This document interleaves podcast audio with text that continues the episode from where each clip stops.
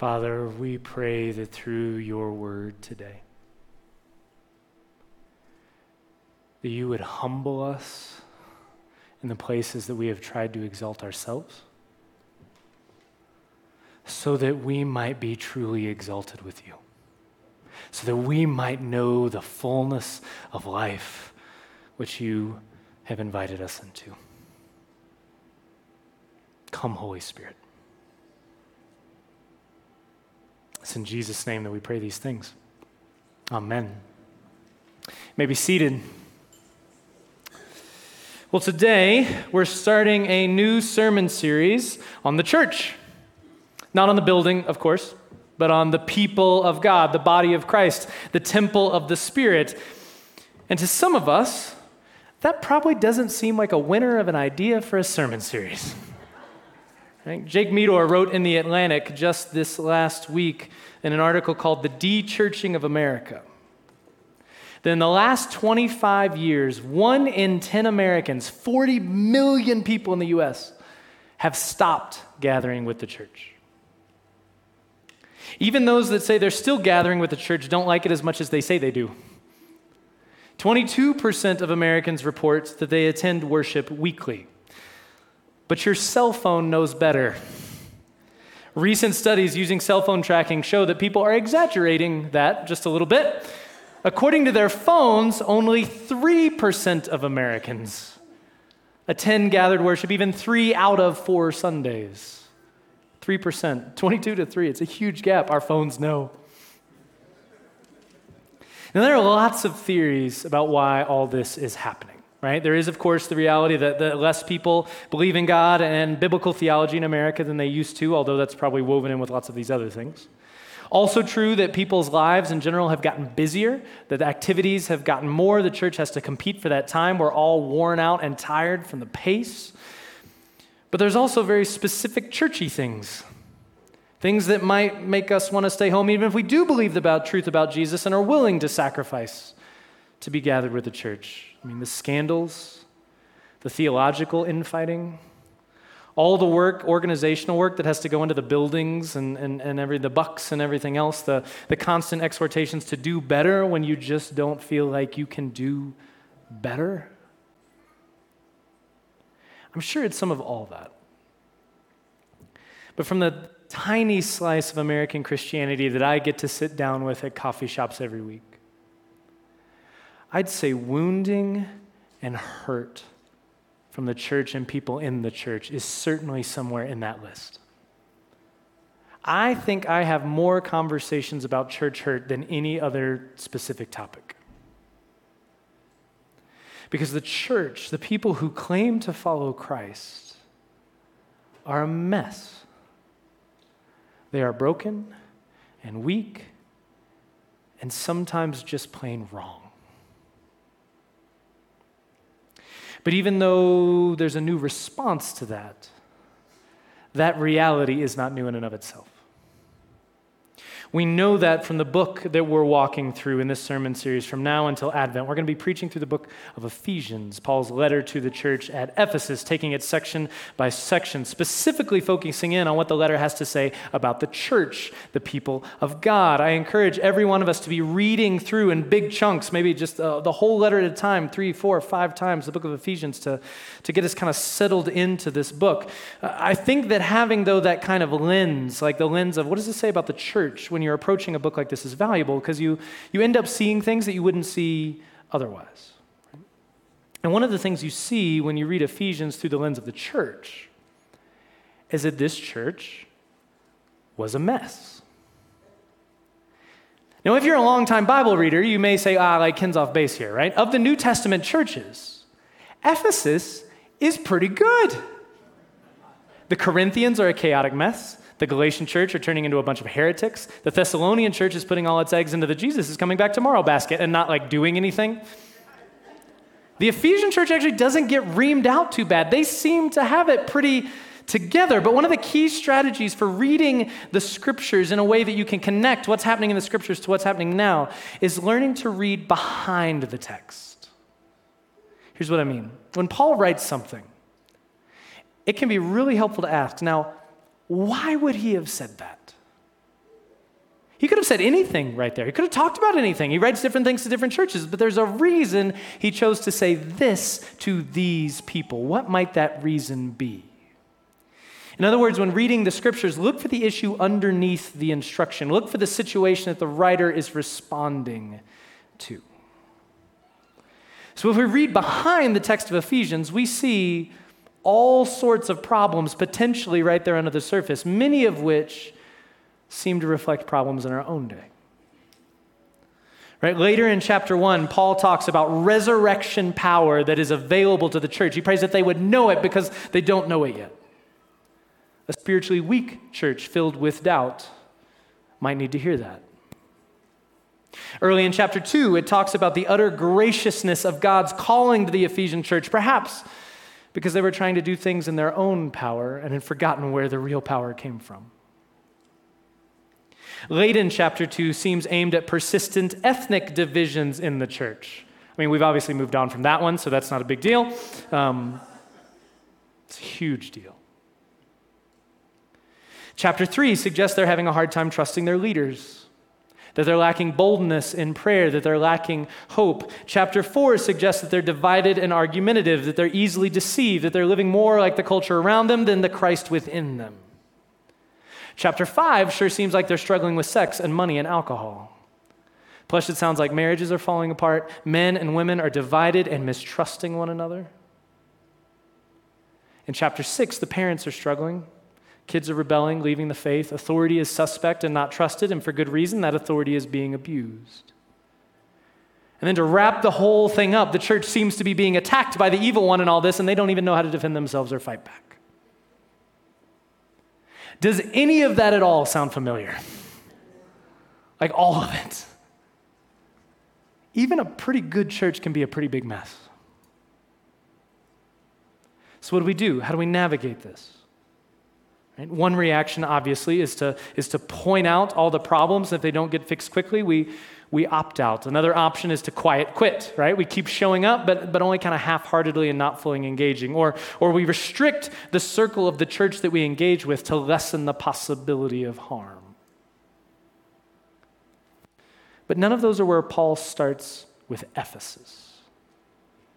He starts not with a scolding about what they're doing, but with a reminder of who they are. Ephesians 1, verse 1. Paul, an apostle of Christ Jesus, by the will of God, to God's holy people in Ephesus, the faithful in Christ Jesus. Okay, now you hear this, and it would be easy to hear it, particularly if you're in a like cynical mood, as, as a bit of marketing hype. Right? What do you mean faithful? What do you mean holy? Right? It, it, might sound like he's just putting the most positive spin on the situation possible or ignoring the problems and, and just acting like everybody has it all together, putting on that church smile. Well, if that's what Paul is talking about, that has been tried ad nauseum and it doesn't work. Our experience reveals the thinness of that. But luckily, that's not what he's talking about. That's not what he means. Starting in verse 3, he lays out okay, what does it mean to be the holy people of God? What does it mean to be faithful? And we, it doesn't mean what we think it means. Verse 3 Praise be to the God and Father of our Lord Jesus Christ, who has blessed us in the heavenly realms with every spiritual blessing in Christ. Paul goes straight for not what the church is releasing into the world, but what the church is receiving from the Father. He talks about not what they are doing, but what has been done for them, what has been done to them. It's, it's helpful to keep in mind these are, these are moms and grandfathers and kids and, and singles who are uh, working their existence in this port city on the Mediterranean. And Paul says, You are the blessed ones, the ones who have been blessed with every spiritual blessing he starts talking about the church's identity. Now, there's a lot of talk these days about that word identity. And I think we need to go deeper into this. It's a term that really only came into use in the church in the 80s.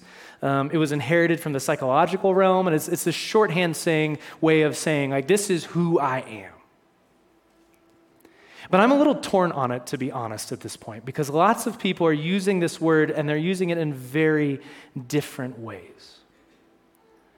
Right? The main place in our culture that we're using the term identity right now is in the LGBTQ plus community. Right? In that context, the word identity communicates what a person consistently experiences, which then informs the rest of the way they live their life right? You ex- your experience of yourself becomes your identity, which then becomes who you are and what you present to the world. Now, it's not just there. This, this idea of identity being what we consistently experience uh, spills over into any area of life, especially the ones where we cling to labels. It's maybe the most obvious place, right? Republican, Democrat, feminist, traditionalist, complementarian, egalitarian, evangelical, post evangelical, charismatic, reformed, whatever. Your experience of yourself and your convictions makes you who you are and determines who you spend time with and hang out with. Right? It's the way we figure out where to sit at the lunch table in America these days. And those labels are, are, are perfectly fine descriptors for as far as they go. But they cannot define us all the way down. It's an exhausting process trying to construct your identity so that you know who you are and they know who you are. Because what happens? Something changes in your experience, and your sense of identity changes. So you have to change the label. And then you have to communicate to others the new label and explain what the new label means, and on and on and on and on it goes. The problem with identity being rooted in our experience is that our experience is fickle. It changes, and the ground of our identity changes under our feet. We're looking for someplace steady. We're looking for someplace where we can know who we are, and we can't find it. Praise God, that's not the kind of identity Paul is talking about. Paul is talking about a level of who we are that is beyond our experience. In fact, it may even be hidden from our experience or even contradict our experience. This is radical talk right here if you're really understanding what we're saying here. Uh, notice, Paul says the church is blessed in the heavenly realms with every spiritual blessing. I don't yet experience the heavenly realms fully. My experience is tied to the earthly realm, this world of flesh and bone and scandals and shortcomings. But that experience, Paul is saying, is not the whole reality. Hear this. Paul is saying that your experience of the world, even your experience of yourself, is not the whole reality. There is a reality that is beyond, behind, around, underneath that experience that is actually more foundational. What is actually foundational, Paul is saying, is what Christ says about us, not what we say about us. What Christ has done for us, not what we've done. How Christ feels about us, not about what we feel. In other words, for Paul, the key question we need to answer is not who we are as much as whose we are. And maybe to mangle the English language here, the question is not so much our identity as much as our his identity. Who I am, I can stumble around and figure out on my own. But whose I am, now, that requires something, someone outside of me.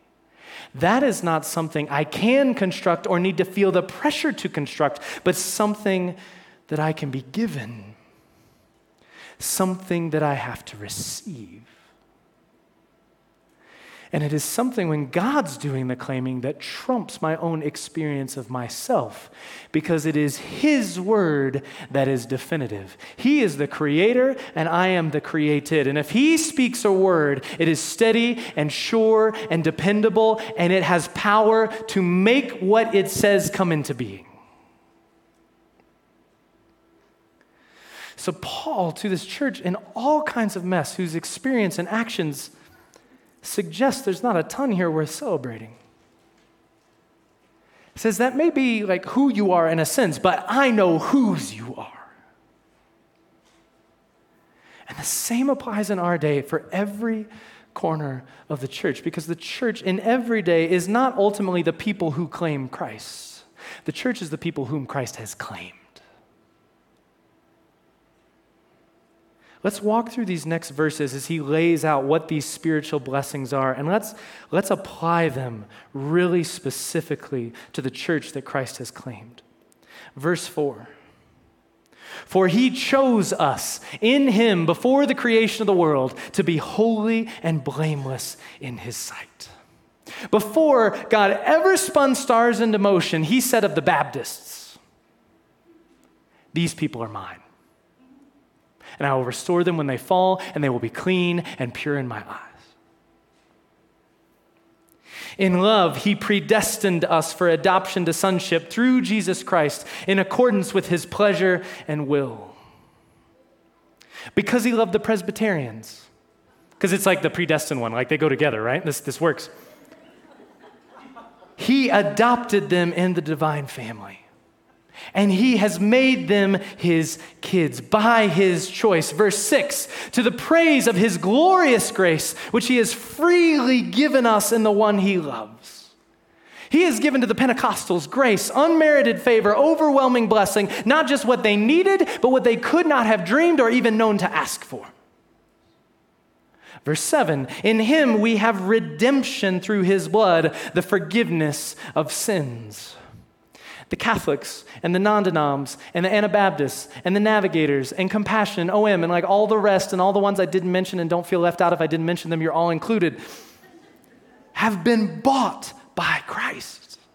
It's an economic metaphor, redeemed. They have been bought back from slavery to self, from slavery to sin, from slavery to the evil one, from slavery to death by Christ, and have been forgiven for the wrong things they have done, the struggles that are ongoing halfway through verse 8. With all wisdom and understanding, he made known to us the mystery of his will according to his good pleasure, just because he wanted to, which he purposed in Christ.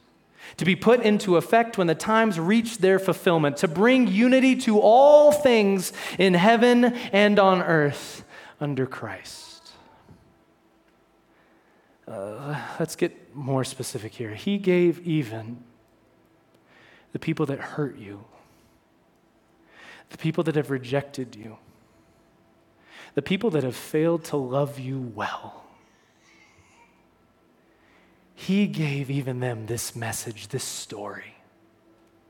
Just because he wanted to, just because he loved them about what is happening right now in the world and what will happen when one day the heavenly words spoken over the church and the present experience of the church will be made one.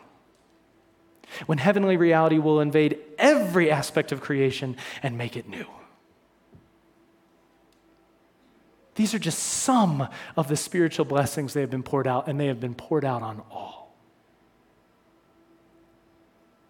Paul could say these things were true, while of all those other things were also true. And so can we, because of Christ. Not because of anything we've done, not because we figured anything out, because of Christ. Notice the refrain in these verses in Christ, through Christ, under Christ, in Him, in Christ, in Christ, in Christ. It's constantly repeated because what's happening here in the spiritual realms is when we trust in Christ, Christ, uh, it's a sign that Christ has entrusted Himself to us. We become bound to Him, and it's that binding. Which we don't necessarily feel or see or understand all the time, that we don't necessarily experience that changes everything about us and our relationship with the family, the people of God. The reason to love the church is not because the church is lovable, it's because the Father loves her, because Christ died for her, because the Spirit indwells her. The reason to commit to the church is because not because you get something back out of it, but because Christ is committed to her. The reason not to reject the church is because Christ has not rejected her. Just the opposite. She may act like an adulteress, but she is his bride, and he is not giving up on her. Now, knowing this does not keep us from pointing out all the follies and the heresies and, and the messes of the church. Paul is he's going to bring it we actually feel confident to speak them all the more in love because we know the church doesn't belong to us or our perspective. It belongs to Him. He longs for her to become more fully who she is. So we don't just stop here. We don't just settle for the words. We seek their enfleshment in life. We cling to them as our present invitation, and we tremble in fear when it seems like portions of the church might actually be trying to run from the grip of the one who claims them. To have God say, This is whose you are, and to say, No, I'm going to go my own way is a fearful place to be. So we speak boldly to recall the church back to the deeper reality, back to who she is. And knowing all this also does not keep us from getting hurt by the church. It doesn't make it hurt less to know that, that she's been blessed in the heavenly places. It actually makes that hurt all the more acute. Because this isn't just some random collection of people who happen to like a similar thing and we all come together and then we head out. This is the start of a new creation. This isn't the way it's meant to be hurt one another. This is the way it will be. It actually deepens the ache because we know we're meant for more. But knowing this can help us forgive. Because if Christ is forgiven, who are we to hold back forgiveness? If you've been hurt, it can help to take those people's names who have hurt you and put their name in this passage in the midst of the heavenly blessings. Changes your perception on whose they are. Knowing this also helps us to reconcile. Because if Christ has remained united to his church, we can too. It's so easy. I mean, we, we, in this context, like we're, we're in an Anglican church right now, that corner of the kingdom, so many of us don't come from that context. It is so easy to, to kind of define yourself by what you're not, to define yourself against where you've come from. That's not reconciliation. Reconciliation says, This is where God has me now, but I appreciate what happened there, and I'm working through forgiving them for what they have done. We don't distance ourselves from those faults. Like Jesus, we enter into them and we ask for his grace to cover them. Now that doesn't mean there aren't some congregations or denominations that are so toxic that we shouldn't like move on to another place. It does mean that there is always hope for life to spring up in the church because Christ has united himself to her and he's never letting go. Christ has bound himself to them and to me and to you. Which means ultimately, if Christ has bound himself to all of us, then they and me are part of one family. They and me are both bound to Christ, both bound to one another, and both they and me need to hear these words spoken over them because both they and me don't live up to these words in our experience. Not yet. So far, we've applied this passage communally because that's the emphasis of the passage. Us, we, gets repeated over and over. But there is nothing in the church that is also not in the Christian. There is nothing out there that is also not in here. There is nothing that the church fails at that we don't also fail at because we are the church. That distancing move is so similar to the Pharisees who look down our noses at all the others, right? To the person who walks up to the temple and prays, Thank God I am not like those people. Instead of, Lord, have mercy on me, a sinner. The church is only screwed up because I'm in it. Now, I know that from my experience. You know that from your own experience, from your own journey. You don't need news headlines to tell you about it. I do think there's this sense where we're not always fair in the ways that we condemn the church because of the fact that so many of those problems are in the headlines. Right? Imagine if the news headlines were following you around every day. Imagine if there were reporters ready to pounce on every misdeed, every shortcoming. Like, can you imagine how much dirt they would drudge up? How terrifying that would be how our own experiences and our actions would suggest that we ourselves are anything but holy and faithful. But praise be to the God and Father of our Lord Jesus Christ, who has blessed us in the heavenly realms with every spiritual blessing in Christ. Friends, if you belong to Christ, that means you belong to the people of God. That means you belong in the midst of these promises. And that means that you have been chosen. You, personally, you, in all your messiness and particularity, you have been chosen to be holy and blameless in His sight from before the creation of the world. He knew your name before it came to be. He gave you a new name before the first name ever came to be. And He's made you clean and pure and spotless in His sight. You have been predestined for adoption. You have been drawn into the embrace of God Himself as His beloved son and daughter just because He wanted to, just because He loves you. You have been redeemed. You have been forgiven for the things everybody knows about and the things nobody knows about. You have been given insight into the very mysteries of God that He is working now to unite all things in heaven and earth and make them new, and He is starting with you and me and us. Not because of who we are, but because of whose we are.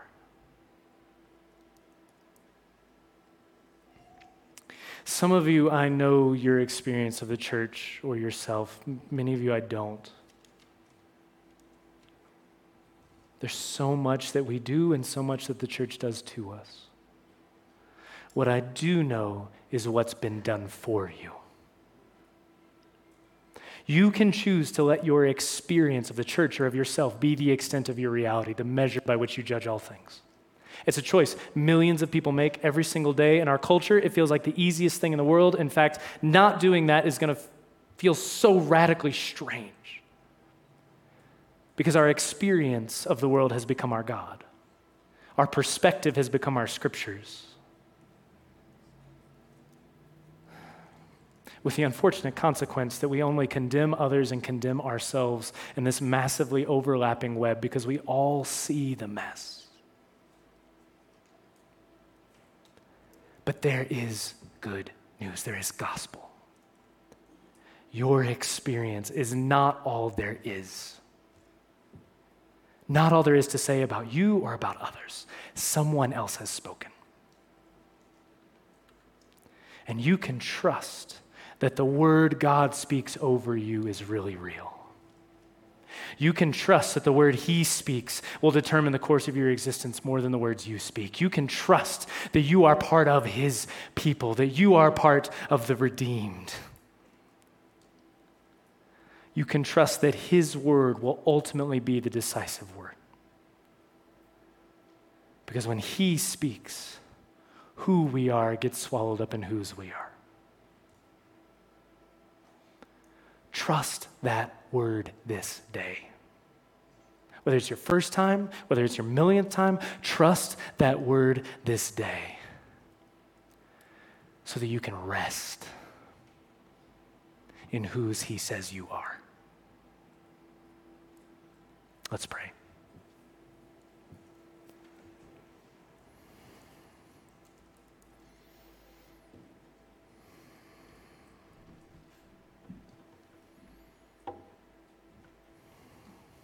Oh, Father, dig out ears for us to hear by your Holy Spirit. You are speaking in these words, in these moments, into our hearts, whose we are. You are speaking that we have been blessed with every spiritual blessing. You are speaking that we are forgiven, that we are the redeemed. You are speaking that we are the ones who have been chosen, who have been adopted as your sons and daughters. You are speaking that we, not because of anything we've done, are yours. With those words, cut the feet out of the, from the idols of our experience. May our experience topple as what drives our lives. And may you reign, and your words reign over us, above us, and in us. It's in Jesus' name that we pray these things. Amen.